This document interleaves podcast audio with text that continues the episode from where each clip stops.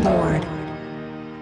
ビルボードジャパンポッドキャスト MC の磯崎です。さて今日の相方は？はい、先週に続き、生竹です。よろしくお願いします。雪武さん先週はすいませんでしたね。あ、いえいえ、あんなものでよかったのかっていう、あんなものと言ったらあれですけど、いや家庭の事情でねいきなりねあの帰帰んなきゃいけなくなってですね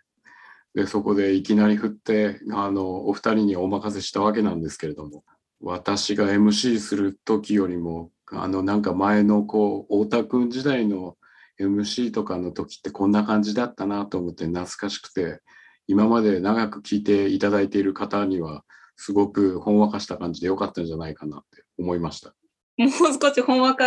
ほんわか感をプラスしていきましょうか、じゃあ。私ですか？いやー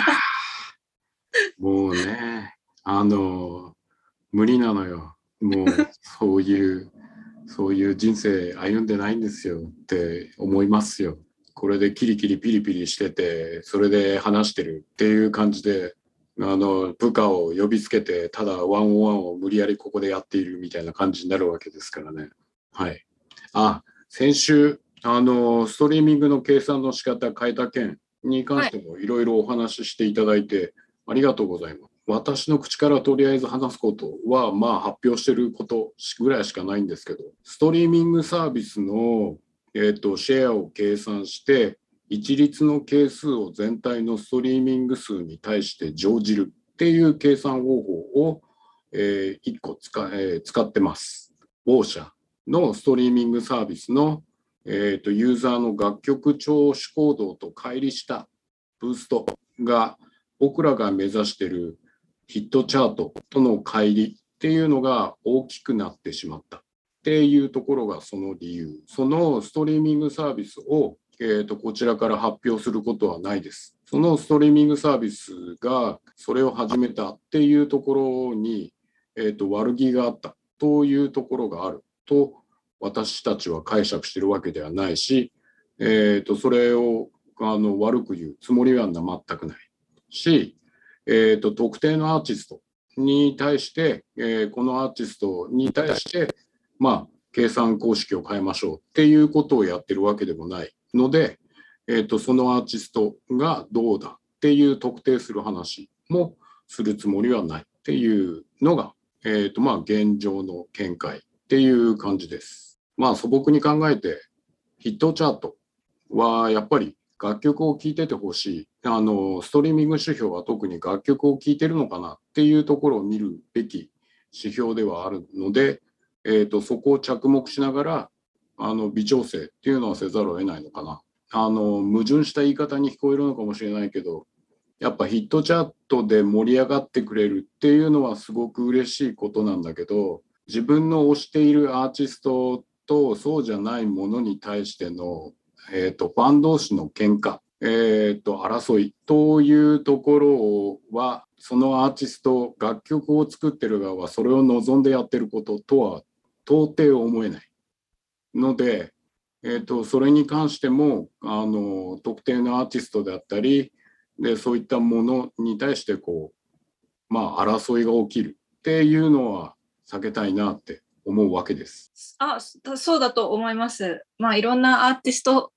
さんいて、ファン層もいろいろいると思いますけど、まあ普通に権威主義っていうかまあとりあえずジャイアンっていうかまあいろんなジャイアンのあのなんか世界世界ジャイアン選手権みたいのが SNS とかでやっぱり行われるわけじゃないですか。でまあネットとか見てるとエンターテインメントとしては楽しいありさまではないなって思うんだわ。なのでやっぱりヒットチャートを作ってる側これはやっぱりあのヒットチャートとしてはまずエンターテインメントであるべきだ。っていうふうに思っているしあのマーケティングのデータサービスとしてチャートインサイトみたいなサービスをやってるわけだから情報の正確正確性であったり精度に関してはあの日々考えていきたい。っていうふうには思うんだけど惜しいのはあのみんなで喧嘩することではなく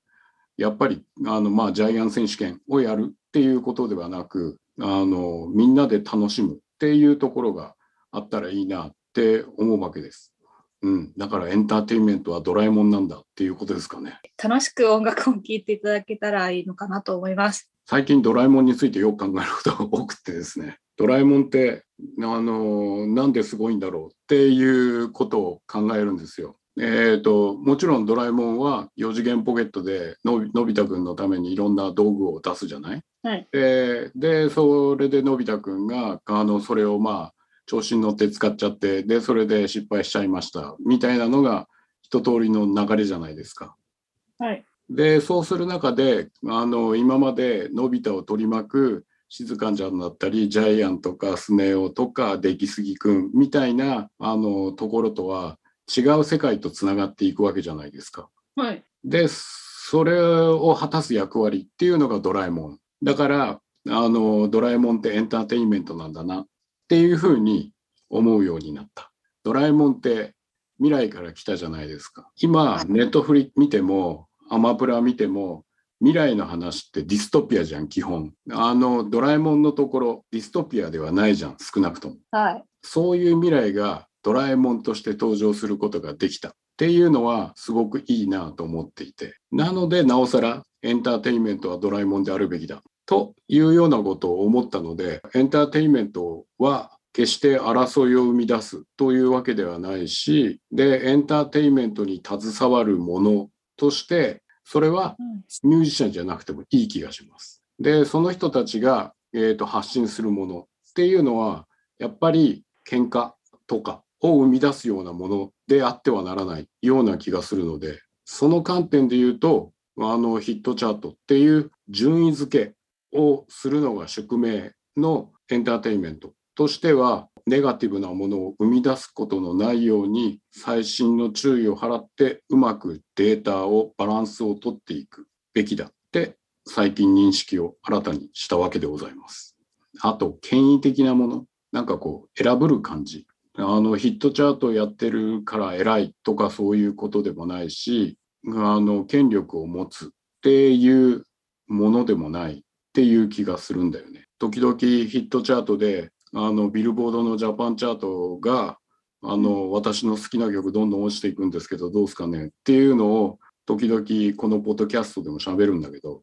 そういうふうにあの一旦外に出たものに対してはより客観的にあのそのチャートをいじってみせるぐらいのエンターテインメントでありたいなって思うのですよ。というのが最近ここ2週間あの考えてることでございます。そんなことを考えながらえーと、今週のヒットチャート、えー、ジャパンホット100。じゃあ、ランキングを発表お願いします。トップ3は？はい、えー、ジャパンホット100第3位は谷祐希の WXY。第2位はオフィシャルヒゲダンディズムのミックスナッツ。そして第1位は INI のコール119でした。INI が、えー、総合1位を取りました。ね、初週74万枚超えです。前作から25万枚上回るっていうパターンでしかもシングル1位ラジオ1位ツイッター1位の3冠っていうことを考えると満を持して取ったんだなっていう感じですね。そうですねやっぱりあの私はダンスをする方々は結構すごいなって思うんですけれどもやっぱりダンス皆さんお上手だだなっていうのはまあそれは当たり前ではあるんですがはい、やっぱりダンスナンバーとしてしっかりした音だったので、これはかっこいいなと思いました。ポッドキャスト撮る前に、あの改めて1位から10位を眺めてたんだけど、すごくいろんなバラエティーある曲が並んでるよね。うん、確かに。うん、なんか笑っちゃったのは、なんかあのあの何々が流行ってますからこういう系とかそういうのがずらっと並んでるわけじゃなくてこういう系こういう系っていうのが本当にいっぱいいろんなのがあって全然一括りに何が流行ってるっていうのではない J-POP の面白さをすごい表現してるランキングだなって思いました。確かにそうですね。例えばミックスナッツ聞いてる人まあそのプレイリストとかそういうサブスクでああいうトップなんとかみたいなので、ミックスナッツ聞いてる人って多分、谷祐樹さんのその WXY も聞いてるでしょうし、うん、いろんなジャンルですね、本当に。で、それがやっぱり、もともとのそういう歌声の素晴らしさとかもあるんで、そういうのがやっぱりリスナーさんには刺さってるのかなと思います。ヒゲダンのさ、ミックスナッツ、えーと、ストリーミング1位で、それからダウンロードも1位の2冠なんですけど、あの、おじさんにはすごい早いって思うんですけど、曲が。うーん。まあ、早い、私の感覚も早いですけどね。早いって思った？はい。星野源の声を聞いた時って早いって思った？いや、おどいやな、そんな感じはしなかったですけどね。そうなんだ。星野源の声を初めて聞いた時、うわ、早っって思って、曲弾くの大変って思って、で、で、ヒゲダンのミックスナッツ、うわ、もっと大変って思って聞いたんだけど、だんだんもうヒゲダンも早早くなってきたというか、もう、あの、ダイナミックですよね、曲が。うん、すごいよね。情報量的なもの。まあうんうん、確かに情報量は結構みんな全ての曲が密密で入ってるような気はするかな。そっか。逆にそこでシンデレラボーイとかの、とかのなんかストイックな感じが引き立つんだね。って思います。3位、谷祐希。今日先週10位から WXY3 位になりましたよ。どうですか？いや、谷さん、本当にすごいですね。これ本当は去年の5月にリリースされた曲で、そのちょうど去年の5月、ネクストファイヤーに出てもらった時に、この曲も歌ってもらって、ちょうどその時は新曲として歌ってもらってたんですけど、いや、1年後でこうやって上がってくるって、新しいヒットの誕生だなって思ってます。藤井さんが前々回ぐらい出た時、同じこと言ってましたよ。みんな同じこと言う 思ってるんですね。いや、もうなんか、なんつうの、ネクストファイヤーに関係している人たちはみんなこう、谷幸がここまで登ってきてくれてきた、素晴らしいって思うんじゃないかな。まあでももともとあのマイラっていう曲がある、ありますけど、うん、なんか、マイラ以上の動きですもんね、これ本当に。そうね、だんだん上に上がってきあの自分の曲がどんどんヒットしていって、つまり谷幸っていう名前がどんどん浸透していって、そのこの曲で跳ねたっていう感じですね。そうです。TikTok でこう、あの、まあ、TikTok のチャートも追いかけてるんで、よくこの曲もみんなで踊ったりとか、ご本人が踊ったりみたいな、そういうのもやってますけど、でもここまでメインチャートに来て、ストリーミングもめっちゃ聞かれてるって、本当珍しいなっていうふうには思ってるんで、谷さんすごいなって思ってます。徐々にカラオケ、今52位なんだけどね、先週60何位とか、で、先々週70何位みたいな感じでこう着実に上がってきてるんですよ。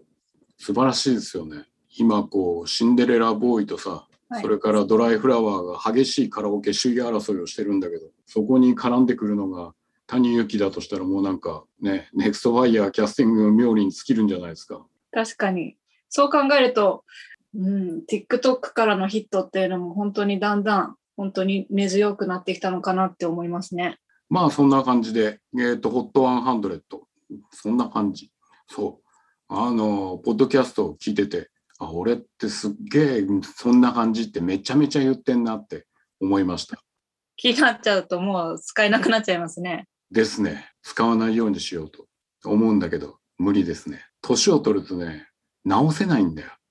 わかりますよ。はい、すごいこうあの全部年のせいにして生きていくことってできないだろうかっていうことも最近思ってたりすることです。という私なんですが、ジャパンホット100が以上そんな感じで進んでおります。ホットアルバムス。はい、えーホットアルバムス第3位は歴史の歴史地、第2位はリトルグリーンモンスターのジャーニー、そして第1位はジュースジュースのテルツォでした。はい、ジュースジュース。1位でもうなんかなんか CD、フィジカルとダウンロード両方1位ですね。素晴らしいですね。リトグリもいいんだけど、個人的には歴史地、歴史かな。アルバム良かったですね。クオリティ高いなと思いました。相変わらず。うんうんうん。うん。結構ダウンロードも良かったですもんね、今回。1591ダウンロードで2位。で、トップ10も見てみると、藤井風と宇多田ヒカルと Ado と優里がずっといるなっていう感じ。いや、藤井風さんは相変わらず今作もロングヒットですね。雪武さんのキャスティングで言うとあれですか？羊文学がこう5位に来るっていうのもこれまた感無量じゃなんじゃないんですか？そうですね、一回 TikTok のイベントでご一緒しましたけれども、あの時私は初めてあの3人の生演奏を見ましたけれども、あのすごくジーンとしました。うん、ギターとかのね、楽器の音がすごくいいいいなって思いながらライブ見てた気がするわ。で、やっぱりイベントだったから4曲ぐらいしか見れなかったけど、なんか多分、ワンマンで見たらすごく浸って、あの、楽しい音世界を作るんだろうなっていう気がする、今思うと感じます。はい。こちらの宇多田ヒカルさんですか。インタビュー、小川くんがやったインタビュー記事載りましたね。そうですね。小川さんっていうのは、あの、LA にいるビルボードのスタッフです。小川くんが緊張しながらインタビューしたのがすごく伝わってくるあの文章だったんだけど、それから小川くんを知ってるからそうなんそうなんだろうなっていう気がするんだけど、ちゃんと誠実に小川くんに答えてってくれて、宇多田さんのあの真面目な感じというか、まあ、スタンスが見えてすごくいいインタビューだったなと思います。デイリーニュースに上がってるからぜひご覧いただきたいなとはい。アメリカのビルボードでも、はい、載ってますんで、もし英語で読みたいっていう方がいらっしゃったら、そちらも見てください。というような感じです。他のチャートとかでなんか気になってるところとかありますか？面白かったやつ。あの、まあ、これは私個人の、私が今週、今週っていうか先週か、当週っていうんですかね。当週うん一番聴いた曲は、ハリー・スタイルズの As It Was なんですけれども、なるほど。この曲はストリ私のストリーミングでは当週第1位ですが、あの、まだまだ、あの、HOT100 で言うと結構下なので、もうすぐフルアルバムが出るから、もっと上がってきたら嬉しいなと思います。そう。今、アーティストウォッチの仕事で、あの、某洋楽のアーティスト、2つのアーティストを比べるっていうのをやってるんだけど、アルバム、当たり前なんだけどさ、アルバムが動いてて、で、その過去のアルバムもずっと売れ続けているアーティストと、そうじゃないパターンとか、あの、同じ曲を聴き続けている、ストリーミングし続けているっていうパターンがあったり、新曲がリリースされると、その楽曲をストリーミングで聴いている。で、つまりずっと聴いてないっていうパターンがあったりして、あの、洋楽の聴き方も当たり前なんだけど、アーティストによってみんな違うんだなっていうのが見えて面白いですよ。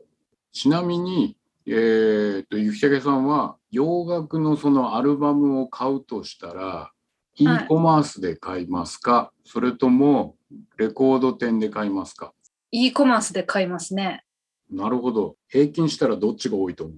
平均っていうのはこの全国ですか？そう。平均じゃないか。全国的に言うと。?e コマース。違うんですね。あれレコード店の方が購入するんですよ。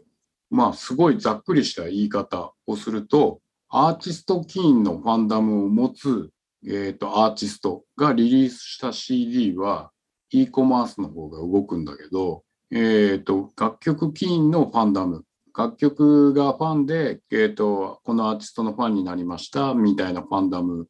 を持っているアーティストだと、レコード店の方が動くんだよね。すごく平均してみると、あの、あの、その、あの、ファンダムによる区別っていうのを全然しない場合だと、当然 e コマースの方が今はすごく大きくなってきてるんだけど、えっ、と、そう、こういった形でファンダムによって分けると、えっ、と、大雑把に言うとそんな感じの傾向になる。で、洋楽だと e コマースよりも小売店、普通のリアル店の方が動いているっていう傾向があるんですよ。面白いでしょ？うん。いい曲を集めているレコード店とか、割とこだわりのレコード店とか、私いろんな好きなのがあるんですけど、で、そういうレコード店とか、なんとか潰れないで残っててくれるのは、やっぱりいい曲を集めてるレコード店だからかなっていう、なんか至極当然の結論が出てくるんですけど、もちろん、あの、アーティストキーのファンダムのリリースする楽曲がいい曲じゃないっていう話をしてるのではなく、楽曲金のファンダムを持っているアーティストによる楽曲の方があの割とこうリアル店で売れているっていうことからなんとなく私が考えることでした。あそうだ上半期も期間決まりましたね。発表してくださいよ。はい、えー、2022年度上半期の集計期間は2021年11月29日から2022年5月29日までの集計期間を元に発表いたします。えっと、6月の10日の金曜日、朝4時、情報解禁で上半期を発表します。今回の上半期はなかなかの激戦だよね。いや、今思いつくだけでまあ、なんか何曲か候補いますけどね。あの、これじゃないかなって思いつつ、あの、なかなか様変わりしてるランキングをお見せできるような気がしますね。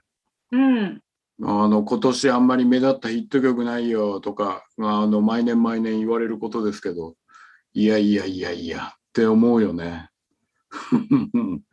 毎年毎年いろんなのが変わって、で、いろんなキー曲とかがすごい出てくるからね、J-POP は楽しいなって思うんだわ。ああ、もちろん洋楽も全然喋れるんですけど、でも洋楽も楽しいからやっぱり音楽楽しいな。だからヒットチャートは楽しいんだよ、になるんですけど。まあ一番最初に喋ったヒットチャートの話も、まあ2回読んだけどさ、毎日 10, 10回同じ好きな曲を聴く人がいるとするじゃない？はい。それがずっと続けている人と、1週間に1回、あの、例えば日曜日自分の、あの、まあ仕事がない時に、その曲をゆっくり聴いている人がいるとするじゃん。で、はい。ヒットチャートだと、当然10回聴いてる方がランクは上になるんだよね。うん。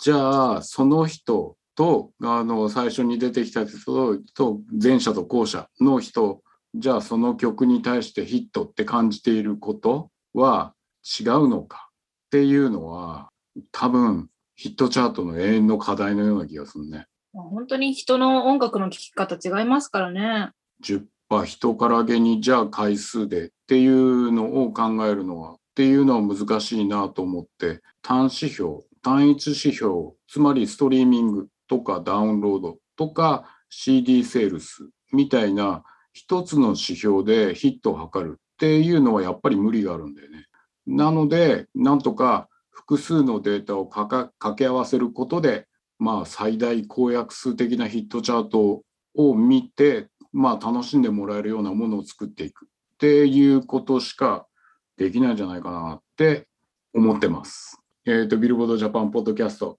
こんな感じで終了するんですけれども、どうですか？今日は楽しかったですか？楽しかったか。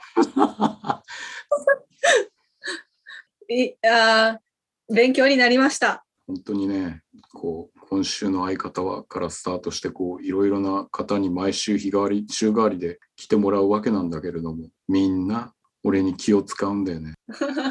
それをありがたく思ったり、寂しく思ったりするわけだよ。どうしましょう？リモートだとあれですかね 対面で収録します？はい、どうすれば寂しくなくなるかっていうことでしょうかね。そんな感じで、あ、また言っちゃったうん。というポッドキャストでございました。先週からあの今週に引き続いて雪武さんに出ていただきました。楽しんでいただけたら幸せで、ん？いや、光栄でございます。また来週お会いできればと思います。それでは、さようなら。ら。